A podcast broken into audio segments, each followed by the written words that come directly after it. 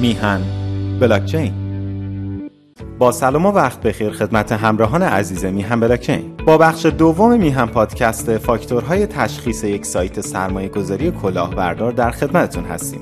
توی بخش اول مواردی مثل سود قطعی بررسی رنک الکسا استخراج ابری و بررسی سایت پرداختیم اما توی این میهن پادکست می‌خوایم به موارد دیگه اشاره کنیم و یه جنبندی توی این مبحث داشته باشیم. پس با ما همراه باشید.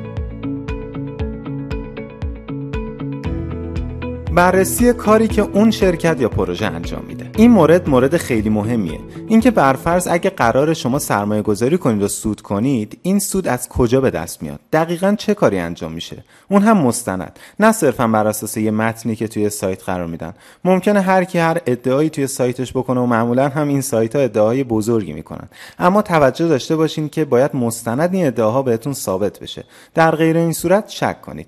برای سرمایه گذار هر پروژه باید پروژه کاملا شفاف باشه. و اگه مقاومتی در جهت دیدین یا با پشتیبانی ارتباط برقرار کردید و جوابتون رو درست حسابی نداد مطمئن باشید که جای کار میلنگه.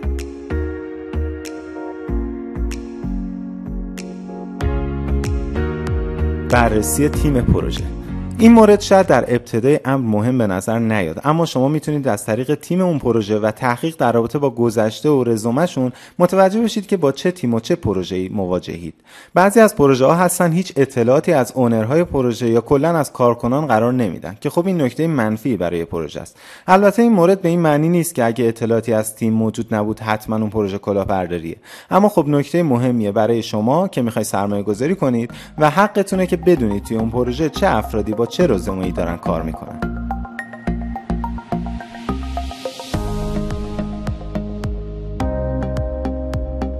موضوع بعدی بررسی اطلاعات مربوط به تماس با ما هستش. اگه دیدید هیچ رد و نشونی از پروژه‌ای که قصد سرمایه گذاری درش رو دارید وجود نداره یا اگه دیدید اطلاعات قرار گرفته تقلبی و ناکافیه به اون پروژه حتما شک کنید. حالا یه مثال جالب براتون بزنم.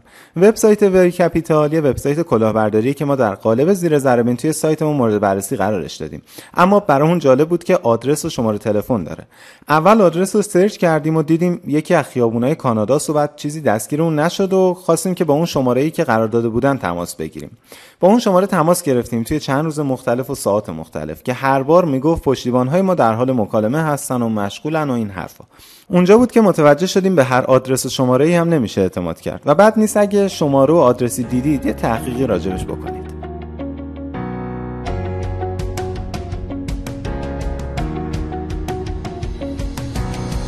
اما مورد آخر زیر مجموعه گیریه. زیر مجموعه گیری به خودی خود مشکل خاصی نداره اما چون اکثرا توی پروژه های کلاهبرداری و پانزی از این روش استفاده میشه بنابراین کاربر وقتی می‌فهمه توی پروژه پلنی تحت عنوان زیر مجموعه گیری هست باید حسابی شاخکاش تیز بشه و موارد مربوط به میهن پادکست قبلی رو حتما مد نظر قرار بده. خب به پایان این میهم پادکست رسیدیم اما بررسی یک پروژه یا یک وبسایت کلاهبردار به این موارد خلاصه نمیشه. و اگه مایل بودید توی میهم پادکست های بعدی بقیه موارد رو هم میگیم. اما سعی کردیم مهمتریناش رو براتون بیان کنیم. امیدواریم که هیچ وقت اسیر دام کلاهبردارا و پروژه های کلاهبرداری نشید. حتما قبل از سرمایه گذاری مفصل تحقیق کنید که خدای ناکرده مال باخته نشید. تا میهم پادکست بعدی شما رو به خدا میسپارم. خدا نگهدار. میهن. بلاکچین.